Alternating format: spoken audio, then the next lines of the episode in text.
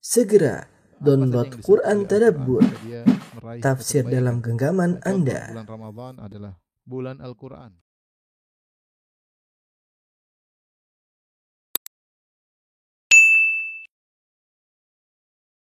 Bismillahirrahmanirrahim. Assalamualaikum warahmatullahi wabarakatuh. Alhamdulillahi ala ihsanih wa syukru lahu ala taufiqihi wa amtinanih wa asyhadu an la ilaha illallah wahdahu la syarika lahu ta'ziman li sya'nih wa asyhadu anna Muhammadan abduhu wa rasuluhu ad-da'i ila ridwanih. Allahumma salli alaihi wa ala alihi wa ashabihi wa ikhwani. Hadirin hadirat yang dirahmati Allah Subhanahu wa taala. Kita akan bersama-sama pada sore hari ini belajar suatu ilmu yang sangat penting untuk kita terapkan dalam kehidupan kita sehari-hari itu ilmu tawakal ya, ilmu tawakal. Yang ilmu ini memang secara teori mudah, tetapi ketika dipraktekkan butuh latihan dan latihan ya. Eh, dan saya apa namanya membuka pengajian ini dengan bawa sebuah hadis yang diriwayatkan Imam Muslim dalam sahihnya di mana Rasulullah SAW bersabda yadkhuluna yadkhulu al-jannata aqwamun afidatuhum mithlu afidati tayr.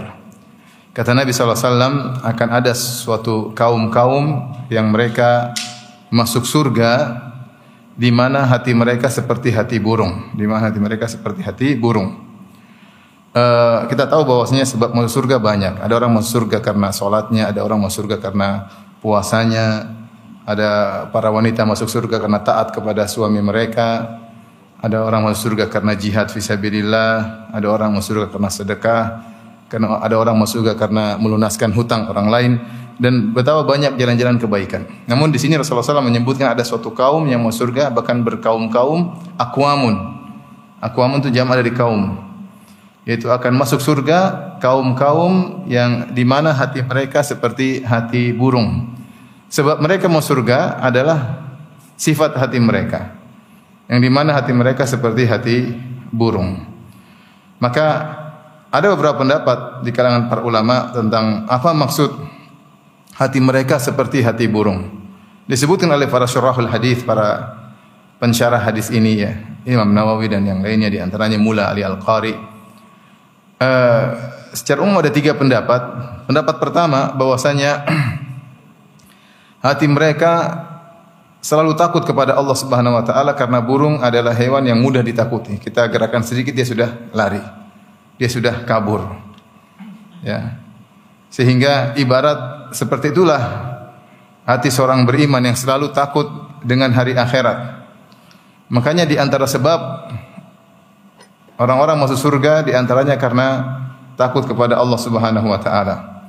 Allah sebutkan dalam surat At-Tur tentang para penghuni surga. Kata Allah fa aqbala ba'dhum ala ba'din yatasaalun.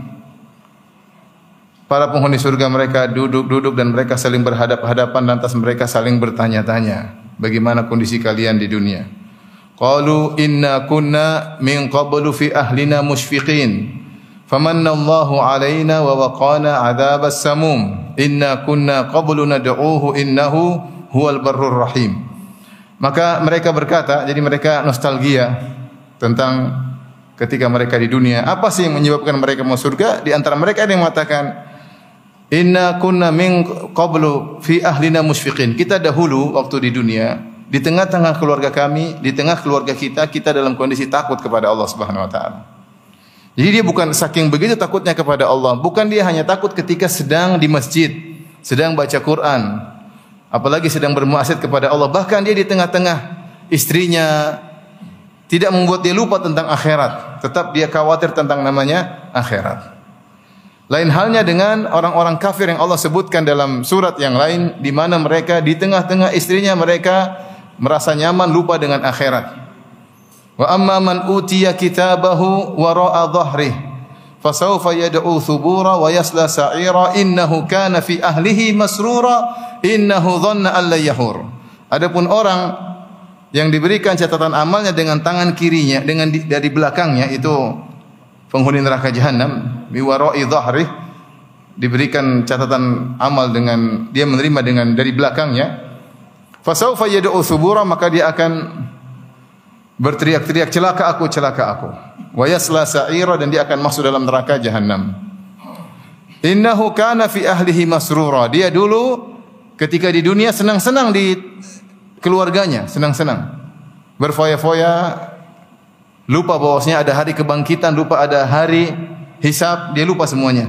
Lupa dengan ya- bima nasu yaumal hisab. Mereka lupa, lupa dengan adanya hari audit. Allah akan mengaudit amal mereka pada hari kiamat kelak. Jadi di antara sebab orang masuk surga adalah rasa takut dalam dirinya, khawatir tentang kondisinya nanti pada hari kiamat kelak, khawatir tentang kondisinya kalau dia masuk dalam alam barzah setelah kematian. Dengan kondisi seperti itu, maka dia semakin termotivasi untuk beramal soleh dan semakin tidak tentram dengan dunia. Makanya mereka mengatakan inna kunna min qablu fi ahlina musyfiqin. Kami dahulu di tengah-tengah keluarga kami kami takut kepada Allah Subhanahu wa taala.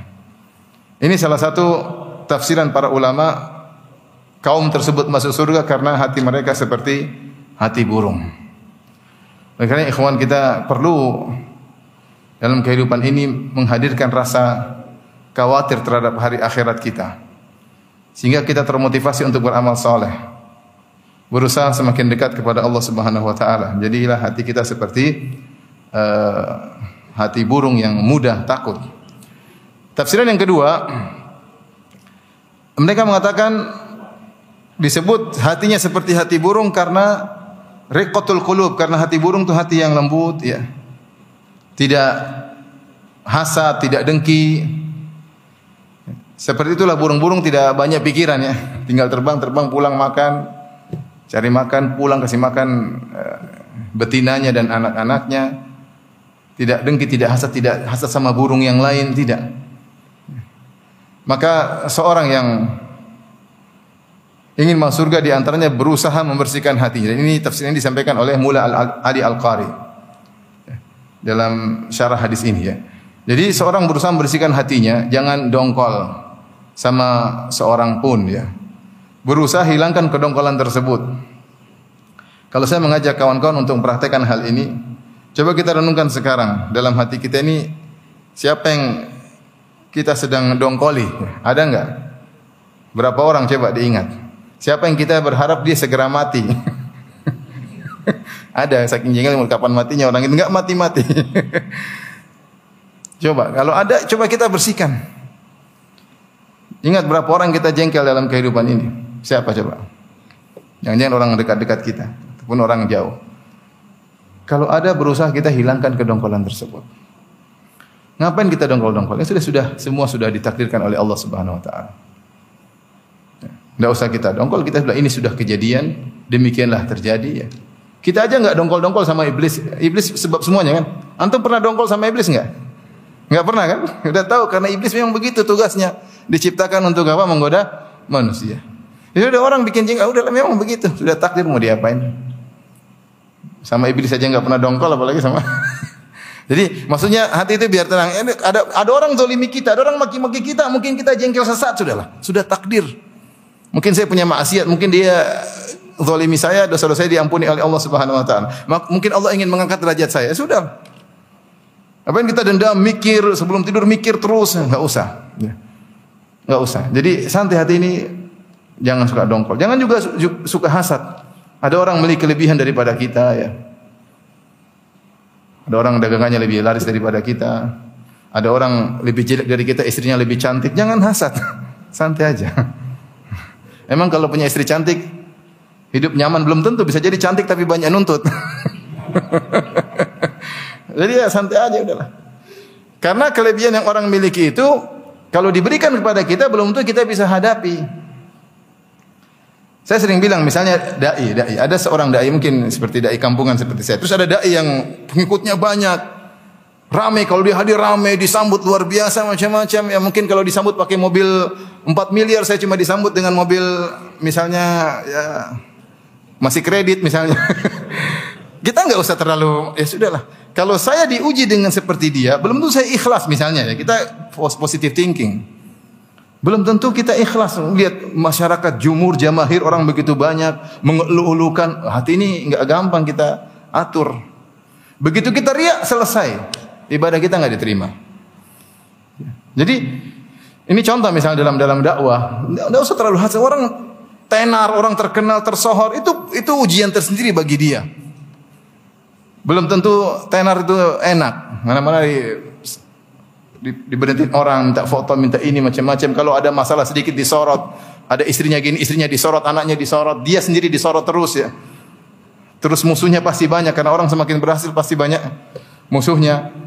Ini contoh maksudnya, misal dalam hal dakwah saja kita nggak boleh hasad apalagi perkara-perkara dunia. Kalau perkara akhirat kita nggak boleh hasad apalagi perkara dunia. Ngapain kita hasad ingin hisap kita lebih panjang. Antum lihat dulu orang rumahnya lebih mewah nggak usah hasad. Dia hisapnya lebih panjang daripada antum. Dia hisapnya lebih panjang daripada antum. Kalau antum lihat orang istrinya lebih banyak juga jangan hasad, hisapnya juga panjang itu.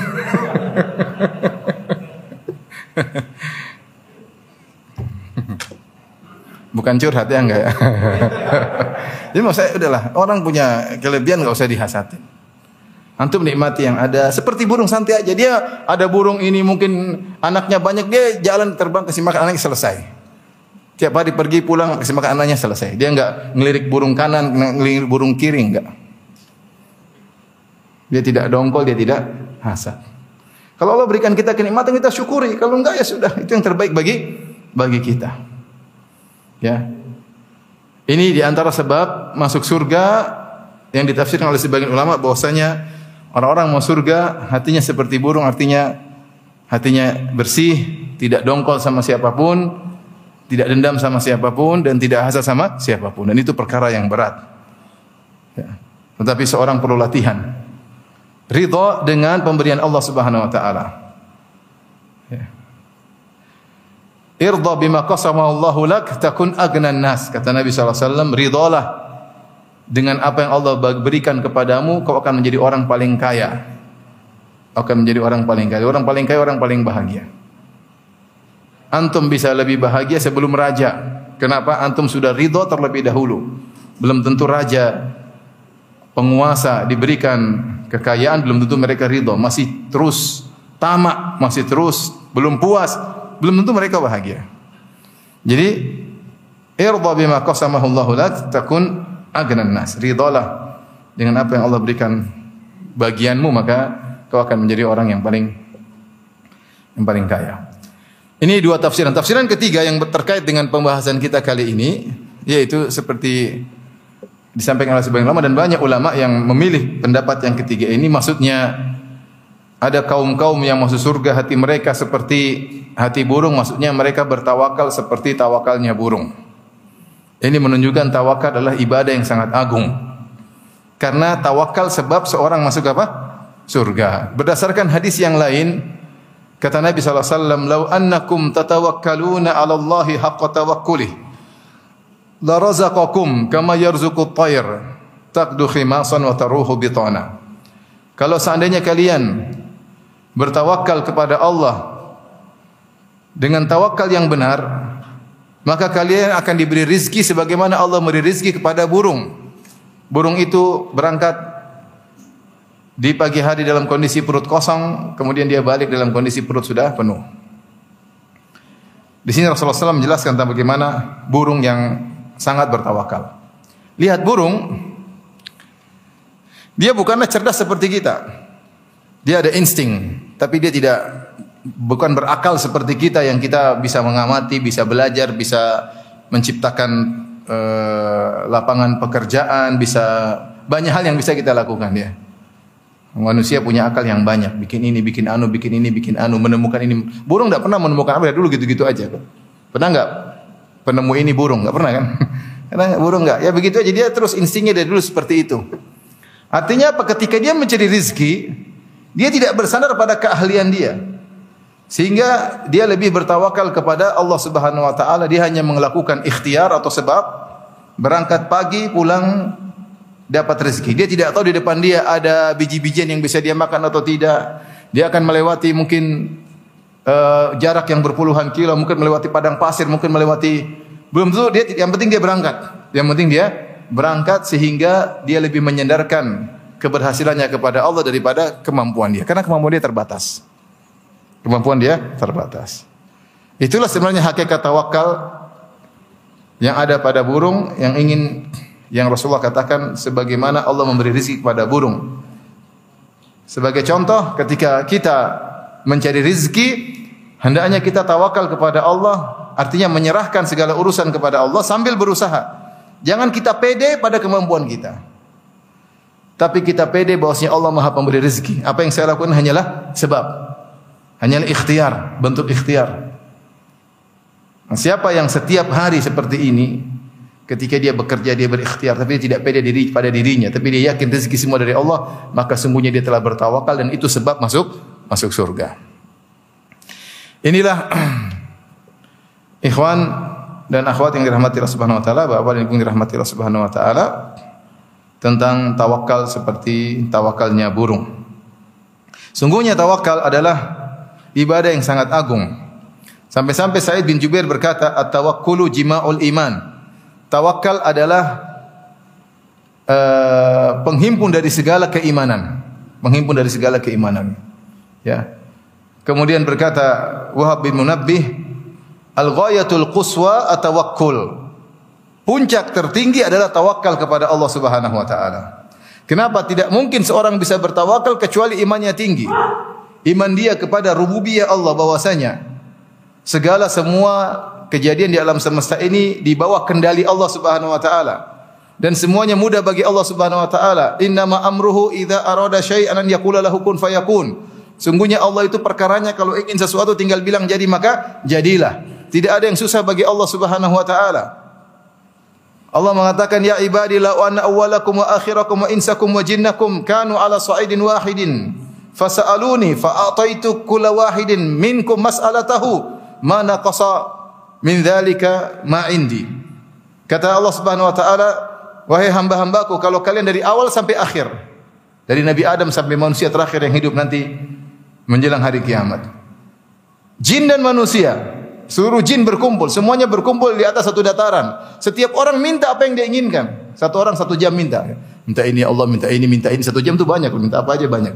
Minta ini, minta ini. Apalagi kalau 24 jam.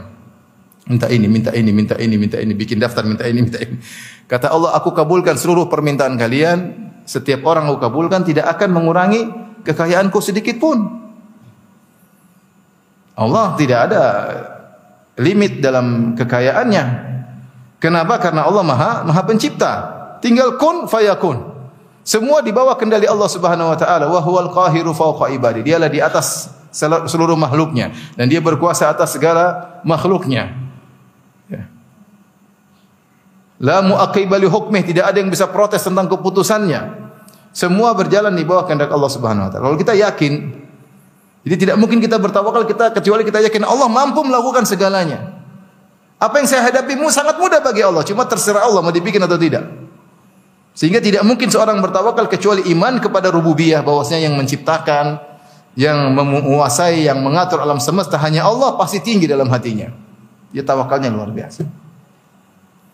Yang kedua tidak mungkin dia bertawakal kecuali dia husnuzon kepada Allah Subhanahu wa taala. Dia percaya kepada Allah dan dia husnuzon. Allah saya yakin Allah melihat apa yang saya lakukan. Allah mengetahui gerak-gerik hati saya ketika saya tawakal. Allah ngerti isi hati saya. Ya'lamu kha'inatal a'yun wa tukhfi sudur. Allah mengetahui lirikan mata, pengkhianatan lirikan mata dan Allah mengetahui apa yang disembunyikan oleh dada-dada manusia. Gerakan hati kita ini Allah tahu. Kita begini, kita ikhlas, kita ria, kita sombong, kita angkuh, kita ujub, pede pada kemampuan kita, kita tawakal, Allah tahu. Kapan klik kita tawakal, subhanallah. Insya Allah mudah kalau saya tawakal kepada Allah subhanahu wa ta'ala. Oleh karenanya benar perkataan Said bin Jubair rahimahullahu taala atawakkulu jima'ul iman. Bahwasanya tawakal itu mengumpulkan seluruh keimanan. Makanya ya. Terlalu banyak ayat dalam Al-Qur'an menyuruh kita untuk bertawakal. Banyak sekali.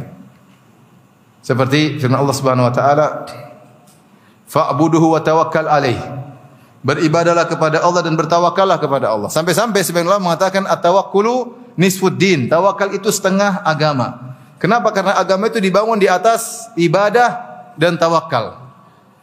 Ibadah dan tawakal. Seperti firman Allah, fa'buduhu wa tawakkal alaih. Beribadahlah kepada Allah dan bertawakallah kepada Allah.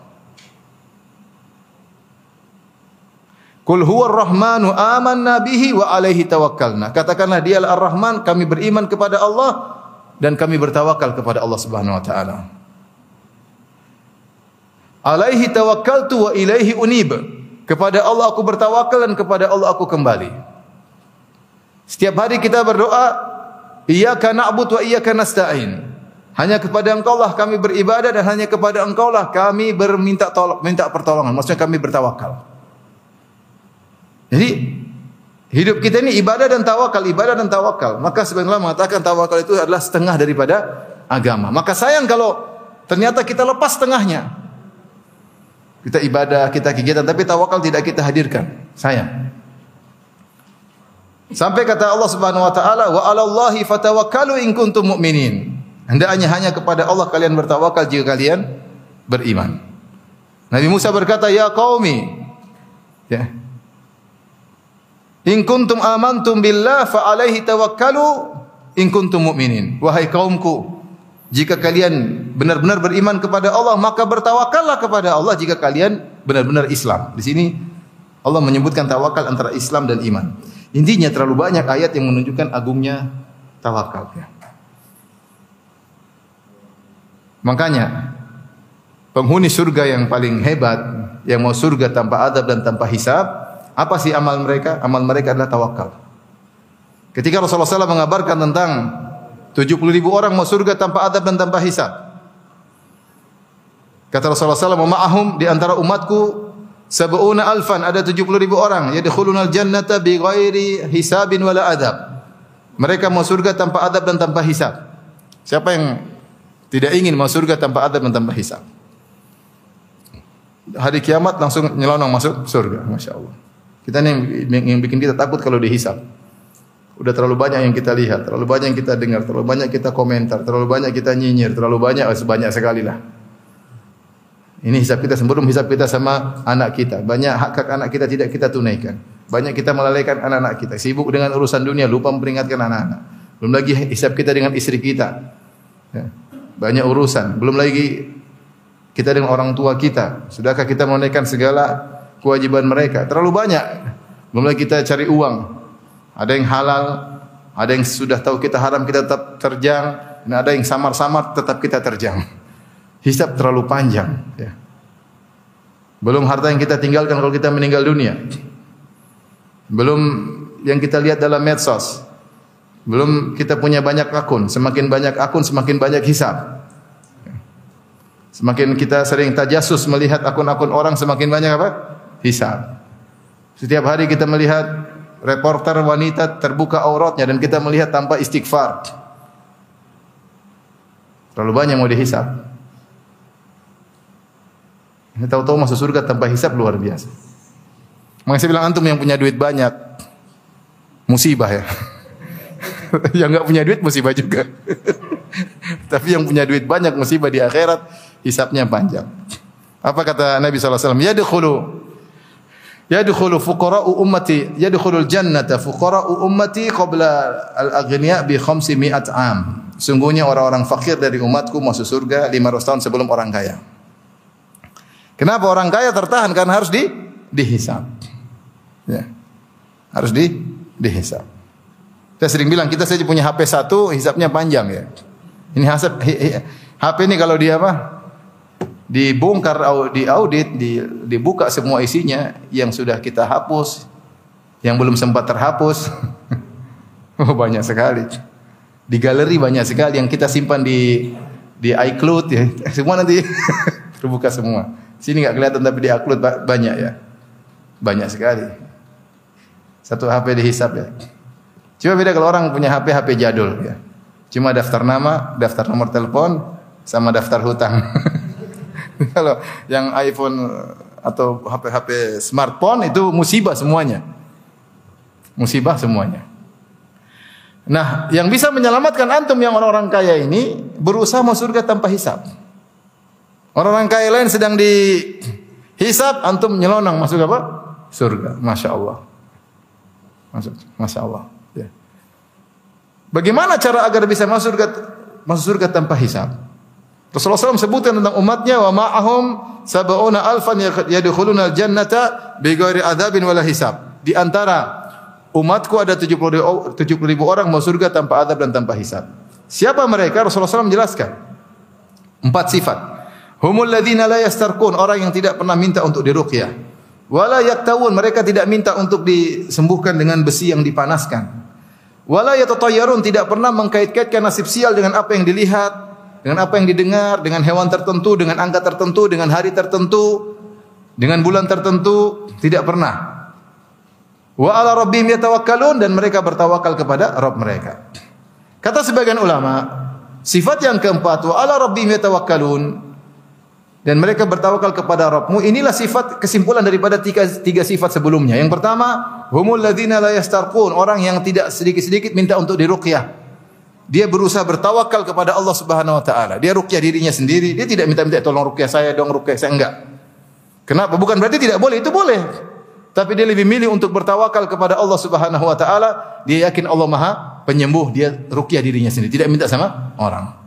Yang kedua, dia tidak minta untuk disembuhkan, diobati dengan besi yang dipanaskan. Karena di bangsa Arab dahulu, obat yang paling manjur adalah besi yang dipanaskan. Sampai ada pepatah mengatakan, akhiru adawa al-kai obat yang paling terakhir adalah besi yang dipanaskan. Karena zaman dahulu kalau sudah besi dipanaskan, ditempelkan, biasanya sembuh. Tapi tidak mau. Khawatir hatinya bertawakal kepada besi tersebut sehingga dia memilih berobat dengan cara yang lain ditawakal kepada Allah Subhanahu wa taala. Yang ketiga yang tidak pernah bertatoyur.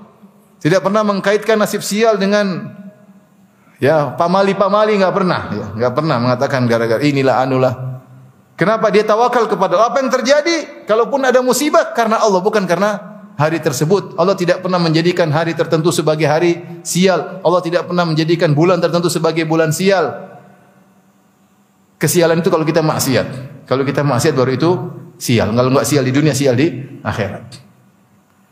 Sehingga dia tawakal kepada Allah Subhanahu wa taala. Kalau dia mau keluar rumah tahu-tahu toke. Toke. Toke khaliwali. Apa toke 10 kali, 100 kali saya enggak urusan, saya pergi. Dia keluar rumah tahu-tahu ada burung merpati beolin dia. Kadang-kadang, wah, tanda itu. Akhirnya dia nggak jadi keluar. Itu namanya tatoyur. Harusnya dia bersihkan, dia keluar aja bismillah. Ya. Sebagian orang begitu keluar rumah tahu-tahu ada burung merpati beol, waduh. Gelisah dia, jangan jangan jangan jangan. Ini nama tatoyur namanya. Tatoyur. Begitu dia keluar tahu-tahu ke sini, kan saya sudah bilang tadi jangan keluar. jadi itu, jadi apa setan jadikan dia seperti harusnya dia cuek aja. Kalau terjadi ya sudah. Nggak ada hubungannya dengan tai burung tadi. Nggak ada. Nggak perlu dia protes wahai burung bumi ini luas. Banyak tempat beol. Kenapa kau beolin saya? Nggak perlu. Jadi maksud saya dia selalu tawakal kepada Allah Subhanahu wa taala. Sehingga tiga sifat tadi disimpulkan wa ala rabbihim yatawakkalun. Hanya kepada Allah dia bertawakal. Ini sifat yang sangat mulia pahalanya besar. Dia amalan hati dan pahalanya besar dan sebab masuk surga bahkan sebab masuk surga tanpa tanpa hisab. Baik, kita kembali menjelaskan tentang apa hakikat tawakal. Hakikat tawakal dua saja. Menyandarkan hati kepada Allah bahwasanya segala keberhasilan hanya di tangan Allah. Yang kedua ikhtiar. Sebab sebagaimana burung tadi. Burung pergi, dia berikhtiar, berusaha dan dia tahu hasilnya serahkan kepada Allah Subhanahu wa taala. Karenanya uh, Hajar mengatakan tawakal itu qat'un nadhar anil asbab ba'da tahyiatil asbab. Yang artinya tawakal yang benar yaitu tidak menengok kepada sebab-sebab ikhtiar setelah menyiapkan ikhtiar tersebut. Contoh seperti saya sakit misalnya. Saya berobat. Kemarin saya kena corona masuk di rumah sakit. Ya sudah, saya ke sana, ya ini sebagai ikhtiar. Sebagai ikhtiar saya masuk masuk ICU, tapi saya bilang harus harus harus saya menyandarkan saya kesembuhan dari Allah bukan dari ini semua. Ini semuanya sebab kesembuhan di tangan siapa? Allah seperti itu. Itu namanya tawakal yang benar. Bukan ketika kita masuk rumah sakit, wah ini kalau masuk rumah sakit sembuh. Jadi hati kita malah terfokus kepada sebab tersebut. Itu tawakal yang salah. Melupakan bahwasanya yang menyembuhkan adalah Allah Subhanahu wa taala. Ya. Itulah hakikat tawakal. Oleh karenanya Nabi SAW adalah orang yang paling bertawakal kepada Allah. Tetapi Nabi melakukan sebab ikhtiar. Hatinya dia serahkan kepada Allah tapi dia melakukan sebab. Dan hampir seluruh kegiatan Nabi seperti itu. Dalam dakwah, dalam umrah, dalam peperangan, dalam hijrah. Semuanya ikhtiar. Lihat kenapa Nabi di awal dakwah berdakwah tiga tahun sembunyi-sembunyi. Ikhtiar, jangan sampai ketahuan, jangan sampai dirusak oleh kaum Quraisy sehingga Nabi berikhtiar dengan sembunyi dakwah selama tiga tahun. Ini namanya usaha. Nabi Shallallahu Alaihi Wasallam ketika berhijrah, Nabi SAW melakukan ikhtiar yang luar biasa. Nabi SAW sampai menyewa penunjuk jalan orang kafir namanya Abdullah bin Uraiqid. Karena Nabi tidak tahu jalan-jalan tikus dari Mekah menuju Madinah. Orang ini tahu, Nabi sampai bayar. Dia orang kafir. Kenapa orang kafir? Agar tidak dicurigai. Nabi sewa dan Nabi bayar. Kemudian ketika mau berhijrah Nabi sembunyi dulu di Jabal Thawr dan Jabal Thawr itu justru menjauh dari kota Madinah. Bukan mengarah ke kota Madinah, menjauh dari kota. Kalau kota Madinah ke arah utara dari kota Mekah Jabal Thawr ke arah selatan kota Mekah. Kenapa Nabi bersembunyi tiga hari supaya orang-orang Quraisy ketika kehilangan Nabi mereka akan cari. Ketika mereka cari tiga hari tidak dapat mereka menyangka Nabi sudah lolos padahal belum berangkat. Itu di antara usaha. Jadi Nabi SAW bertawakal kepada Allah tapi ikhtiarnya luar luar biasa. Dalam peperangan misalnya dalam dalam perang Uhud, sebelum perang Uhud Nabi bermusyawarah, mengumpulkan para sahabat bermusyawarah bagaimana? Ini pasukan mau datang. Kita bertahan di kota Madinah atau kita keluar nyambut mereka? Sampai ada anak-anak muda berkata, "Ya Rasulullah, kita dulu waktu masih musyrik, kita bukan jago kandang, apalagi kita sudah Islam. Jangan nunggu, kita sambut mereka." Akhirnya ide anak muda dipilih oleh Nabi sallallahu alaihi wasallam. Maka Nabi pergi keluar menyambut orang-orang Quraisy di Jabal Uhud. Ketika Nabi keluar, Nabi pakai lakma tahu, pakai baju perang, baju besi. Bahkan ketika perang Uhud, Nabi pakai baju besi double dan dia adalah imamnya orang-orang yang bertawakal. Imamul mutawakilin, tapi beliau berusaha. Kemudian Nabi pasang strategi. Bukan ayo kan bismillah pasti menang bismillah, enggak ada begitu. Ber ada harus harus di semuanya diperkirakan. Pasang pasukan di sini, jangan turun ya kalau turun bahaya, tapi mereka ternyata turun. Bagaimana metode? Kalau kita saya sudah pernah ceramah tentang perang Uhud, bagaimana strategi Nabi yang masya Allah luar luar biasa. Jadi Rasulullah SAW menyontohkan kepada kita namanya tawakal itu harus apa ber berikhtiar. Dan itu ditiru oleh para para sahabat ya radhiyallahu taala anhum ajmain. Nah, kalau ada orang bertawakal tanpa ikhtiar, maka itu kesalahan. Kesalahannya. Saya mau kaya tapi tidak mau kerja. Cuma duduk di masjid berdoa terus. Enggak benar ya. Dalam Al-Qur'an Allah memuji orang-orang yang bekerja, yang berusaha, yang berdagang. Rijalun la tulhihim tijaratun wala bai'un an dzikrillah wa iqamis salati wa ita'iz zakah. Orang-orang yang mereka jual beli interaksi tapi jual beli dan interaksi tersebut tidak membuat mereka lupa tentang hari akhirat, tidak lupa untuk sholat, tapi mereka berinteraksi. Umar bin Khattab radhiyallahu anhu dahulu kalau ikut pengajian sehari dia ikut pengajian sehari tidak. Kenapa dia kerja? Sampai dia tanawub berganti-gantian dengan temannya. Hari ini kamu yang ngaji, nanti kalau ketemu Isya kamu sampaikan apa yang disampaikan oleh Nabi. Besok saya yang ngaji, kamu yang kerja. Ikhtiar cari nafkah buat keluarganya. Ya. Seperti itu. Adapun seorang ingin sukses tapi tidak ada ikhtiar sama sekali hanyalah menghina sunatullah, menghina sunatullah. Allah memiliki hukum sebab dan akibat. Lihat bagaimana Allah ajarkan kepada Maryam. Maryam ketika dia mau melahirkan lapar, kesakitan dan kehausan. Fa aja'ahal makhadhu ila jid'in nakhlati maka dia pun kesakitan, maka dia pergi menuju ke sebuah pohon korma. Dia kelaparan, tapi pohon korma kan tinggi, ada mau ngambil rutok, dia mau makan tidak bisa, dia sudah sangat kesakitan. Tapi Allah tetap suruh dia ber, ber, berikhtiar. Kata Allah, "Wa huzi ilaiki bijid'in nakhlah." Goyangkanlah korma tersebut. Maka niscaya rutopnya akan jatuh, siap untuk disantap. Sebenarnya dia duduk saja Allah jatuhkan bisa, tapi Allah ajarkan untuk apa? Ber berikhtiar. Tawakal yang benar harus apa? Ikh, ikhtiar. Maka Allah suruh dia wahuzzi, goyangkan. Kalau kita pikir-pikir lagi ya nggak mungkin kita mau goyang pohon korma dengan goyang dari bawah nggak mungkin. Kalau pingin goyang harus dari atas kan? Kalau kita goyang dari bawah kita yang goyang ya pohonnya nggak goyang. Tetapi Allah tetap menyuruh Maryam berusaha. Goyangkan aja, berusaha semampunya. Dia sudah nggak kuat untuk berdiri. Dia berusaha maka jatuhlah korma tadi untuk dia makan. Allah ajarkan untuk berusaha. Allah mengajarkan ketika berperang melawan musuh kata Allah, "Wa ma ramaita idz Allah rama." Tidaklah kau melempar ketika kau melempar tapi Allah yang melempar. Maksudnya usaha lempar aja. Nanti yang mengenakan Allah Subhanahu wa taala. Tapi kamu harus ikhtiar. Bukan kau yang melempar. Ketika kau melempar, maksudnya para ulama mengartikan, bukan kau yang mengenakan tatkala kau memanah, tapi Allah yang mengenakan panah tersebut kepada musuh. Tapi kamu harus apa? Berusaha. Ya jadi ikhtiar. Ada Al-Imam Ahmad menyebutkan, Ibnu Qayyim menyebut ada seorang yang berusaha ingin bertawakal tanpa usaha.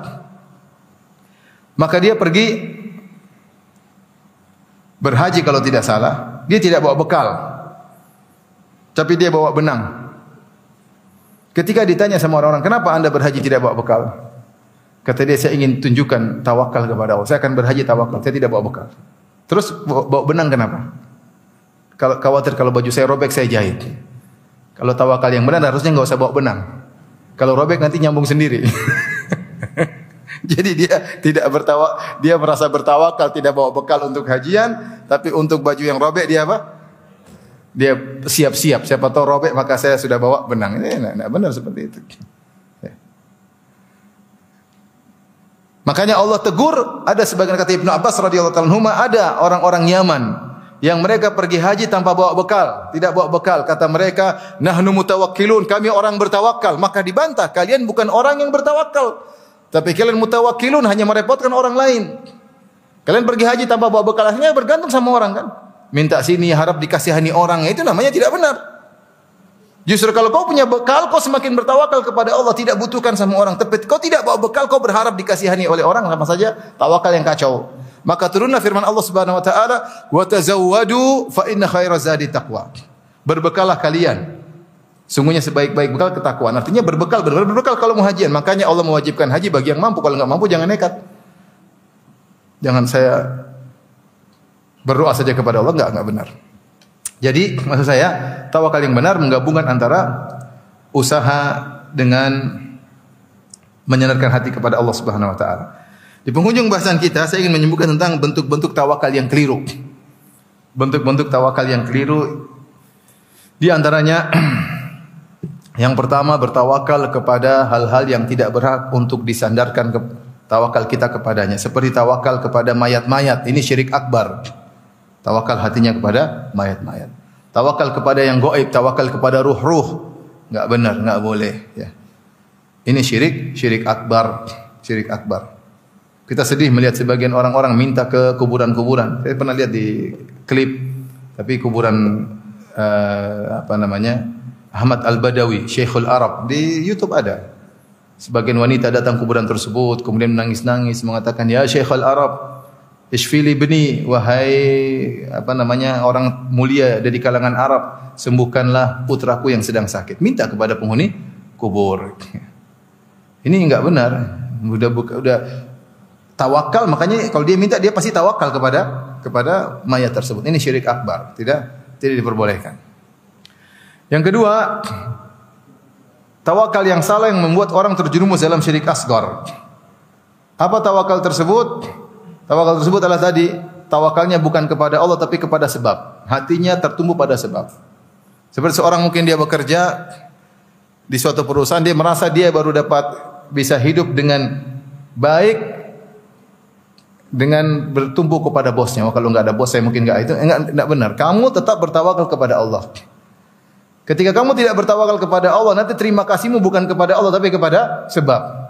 Itu sebab yang sediakan siapa? Allah Subhanahu wa taala. Tawakal kamu kepada Allah. Minta kepada Allah, Allah akan gerakan sebab-sebab datang kepadamu, tapi kau berusaha. Jangan kau bertawakal kepada sebab. Tadi mungkin kita pergi ke dokter kita PD-nya oh, kalau dokter itu sembuh kalau bukan dokter kayaknya nggak sembuh. Sehingga kita tahu kita lupa oh, dokter ini memang dia pinter, dia sebab untuk kesembuhan tapi kita harus yakin yang menyembuhkan siapa? Allah Subhanahu wa taala. Makanya di antara syarat ruqyah syariah harus meyakini kesembuhan dari Allah bukan dari yang tukang baca Qur'annya. Ini banyak menimpa kita. Kita bertawakal kepada sebab, bertawakal kepada kemampuan kita, bertawakal karena kecerdasan kita, bertawakal karena kepandaian orasi kita, bertawakal kepada sebab-sebab duniawi, bukan bertawakal kepada Allah. Ingat aturannya, ikhtiar kamu siapkan, kamu lakukan, tapi jangan kamu tengok, yang kamu tengok adalah sang penguasa alam semesta. Yang kalau dia tidak memberi keberhasilan tidak akan terjadi keberhasilan. Saya melakukan beberapa hal, artinya saya menjalin suatu, saya ingin punya melakukan suatu. Saya melakukan sebab-sebab. Semua sebab-sebab kayaknya sudah pas, tinggal titik terakhir. Kayaknya sudah oke, okay, sudah oke, okay, sudah oke, okay, sudah oke, terakhir gagal. Kalau Allah tidak izinkan tidak tidak bisa. Yakin di balik itu pasti ada kebaikan. Jadi kapan hati kita bersandar kepada sebab maka itu syirik asgar, syirik kecil. Karena tawakal hanya kepada Allah Subhanahu sebab itu nggak bisa apa-apa. Yang menentukan semua yang terjadi dalam semesta hanyalah Allah Subhanahu Ini di antara tawakal yang yang keliru. Di antara tawakal yang keliru adalah hanya tawakal kepada dalam sebagian perkara. Di antara kita mungkin ada yang sudah tawakalnya benar, tapi dalam perkara-perkara duniawi, ketika cari rezeki tawakal. Ketika apa biasanya tawakal? Cari istri apa? Tawakal ya misalnya. Cari apa lagi? Cari pekerjaan, tawakal udah, lamar tawakal. Benar dia sudah benar tawakal. Ini perlu hal yang perlu kita tawakal. Tapi pada perkara-perkara lain dia kurang tawakal. Contoh dia solat nggak tawakal, dia umroh tidak tawakal, dia haji tidak tawakal. Padahal dalam ibadah kita juga juga butuh bertawakal kepada Allah. Dalam solat contohnya, tawakal kepada Allah, Akbar, tawakal kepada Allah. Yang buat bisa kita khusyuk siapa? Allah Subhanahu wa taala. Yang bisa buat kita berangkat ke masjid Allah Subhanahu. Makanya ketika dikumandangkan azan hayya 'ala shalah hayya 'al kita bilang apa? La haula wala quwata illa billah. Hanya Allah yang bisa menggerakkan hatiku pergi ke masjid. Jadi ibadah pun butuh tawakal. Allah mengatakan wa tawakkal 'alal 'alal 'alal azizir rahim alladzi yaraka hina taqum wa taqallubaka fis sajidin. Bertawakallah kepada Allah yang Maha perkasa dan Maha menyayangi. Yang melihat engkau ketika kau berdiri hendak salat dan melihat pergerakanmu ketika kau sujud di antara orang yang sujud. Jadi ketika sholat tawakal sama Allah. Ya Allah, aku penuhi panggilanmu Allah Akbar bertawakal. Serahkan kepada Allah. Lagi ketika ibadah haji butuh tawakal yang luar biasa. Banyak kesulitan-kesulitan kita hadapi dalam haji. Jangan tawakal kepada travel, jangan tawakal kepada pembimbing, tawakal kepada siapa? Allah. Travel, pembimbing ini hanya sebab. Hanya hanyalah sebab. Sudah bayar travel mahal-mahal tahu-tahu ternyata jalan kaki juga. Sudah. Mau diapain? Sudah mau marah-marah ya sudah. Tawakal kepada jangan tawakal kepada travel ya. Jangan tawakal saya masih muda insya Allah kuat kuat kuatnya. Jangan pokoknya tawakal kepada Allah semua adalah usaha. Jadi ibadah pun butuh tawakal. Di antaranya berdakwah butuh tawakal. Allah sebutkan dalam Al-Qur'an tentang para rasul yang mereka bertawakal dalam doa. Dalam dakwah kata mereka wa malana alla natawakkala 'ala Allah wa wa qad hadana subulana wa la nasbiranna 'ala ma adaitumuna. Kenapa kami tidak bertawakal kepada Allah sementara Allah telah memberi hidayah kepada kami? Wala nasbiranna ala ma adaitumuna dan kami akan bersabar dengan gangguan yang kalian berikan kepada kami. Wa 'ala Allahi falyatawakkalul mutawakkilun. Hendaknya kepada Allah bertawakallah orang-orang yang bertawakal. Dalam dakwah butuh tawakal. Allah sebutkan kisah Nabi Nuh, "Watul alaihim naba'a Nuhin." Idh qala liqaumihi ya qaumi in kana kabura alaikum maqami wa tadhkiri bi ayatillah fa 'ala Allahi tawakkaltu fa ajmi'u amrakum wa syuraka'akum. Bacakanlah kepada mereka tentang kisah Nabi Nuh ketika dia berkata kepada kaumnya, "Wahai kaumku, kalau kalian merasa berat, aku berdakwah kalian kepada kalian. Kalian merasa berat, aku tinggal bersama kalian. Kalian merasa berat, aku ingatkan kalian kepada ayat-ayat Allah, maka aku bertawakal kepada Allah." Silakan kalian fokuskan perhatian kalian, kumpulkan seluruh teman-teman kalian untuk memberi kemudaratan kepadaku. Aku bertawakal kepada Allah Subhanahu wa taala. Ini contoh maksudnya tawakal itu bukan sekedar mencari rezeki doang, bukan sakit aduh bertawakal. Benar itu kita harus tawakal. Tetapi dalam segala hal kita ibadah tawakal. Kita salat malam kita tawakal. Berdoa kepada Allah bangunkan saya salat malam. Dalam mengurus anak istri kita tawakal kepada Allah. Betapa sering kita menghadapi permasalahan kita bingung apa yang harus kita lakukan. Tawakal ada Allah Subhanahu wa taala. Bilang hasbunallahu wa ni'mal wakil. Jadi jangan batasi tawakal hanya pada perkara-perkara duniawi saja, tapi dalam urusan-urusan yang lebih penting dari dunia, masalah ibadah, ya itu kita harus juga bertawakal kepada Allah Subhanahu eh, wa taala. Ini ikhwan dan akhwat yang Allah Subhanahu wa taala, apa yang bisa sampaikan pada kesempatan kali ini intinya seringlah kita serahkan diri kita kepada Allah. Nabi mengajarkan untuk bertawakal dalam segala hal. Sering berdoa. Jadi di antara sarana kita untuk bisa terus bertawakal dalam segala hal, hafal doa-doa yang diajarkan oleh Nabi. Doa keluar rumah, bismillahi tawakkaltu apa? Ala Allah. Allahumma inna a'udzubika an adil au udhal au azil au uzal au azlim au uzlam itu doa. Naik kendaraan bertawakal sama Allah Subhanahu wa taala. Masuk masjid bertawakal, keluar masjid bertawakal. Masuk pasar baca doa, tawakal kepada Allah Subhanahu wa taala. Ya. Semuanya mau tidur tawakal. Kata kata Nabi doa di antara doa tidur subhanakallahumma rabbi bika wada'tu jambi wa bika arfa'uh. Ya Allah dengan engkau lah aku bisa meletakkan lambungku dan bisa aku angkat apa? Lambungku. Tawakal mau tidur. Di antara doa tidur wa fawatul am wa wafawatu amri ilaik ya Allah aku serahkan urusanku kepada kepadamu. Jadi dari dari bangun tidur sampai mau tidur lagi latih diri kita untuk semakin kita sering berdoa kepada Allah semakin kita menyerahkan urusan kita kepada Allah.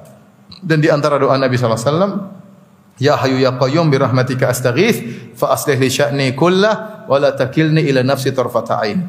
Ya Hayyu Ya Qayyum wahai zat yang maha hidup. Ya Qayyum wahai zat yang menjadikan yang lain bisa tegak. Ya. Bi rahmatika astaghits aku mohon pertolongan dari rahmatmu. Ya, fa aslih li sya'ni kullah maka perbaikilah segala urusanku. Wala takilni ila nafsi tarfata. Jangan kau serahkan diriku kepada diriku sendiri. Meskipun hanya sekejap mata. Kapan kita pede? Kapan kita merasa hebat, kita lupa sama Allah, di situlah kita makhdul, kita ditinggal oleh Allah Subhanahu wa taala. Jadi latih diri kita untuk bertawakal dalam segala latih. Menghadapi istri butuh tawakal, menghadapi anak-anak butuh tawakal. Kita arahkan, tapi kita tawakalnya kepada Allah. Jangan bilang gara-gara saya anak saya berhasil, gara-gara anak saya bisa hafal Quran. Enggak. Semuanya dari siapa? Allah. Saya hanya sekedar berusaha saja. Ya. Kita nggak tahu anak kita hafal Quran sekarang ke depannya jadi apa, belum tentu. Tahu-tahu jadi pemain sinetron. sinetron yang nggak beres maksudnya. Cuma cuma nggak tahu. Tapi demikian saja rekan-rekan yang rahmati Allah Subhanahu wa taala, kajian kita semoga bermanfaat. Kita tutup dengan kafaratul majlis. Subhanakallah bihamdik, asyhadu an la ilaha illa anta, astaghfiruka wa atubu ilaik. Assalamualaikum warahmatullahi wabarakatuh.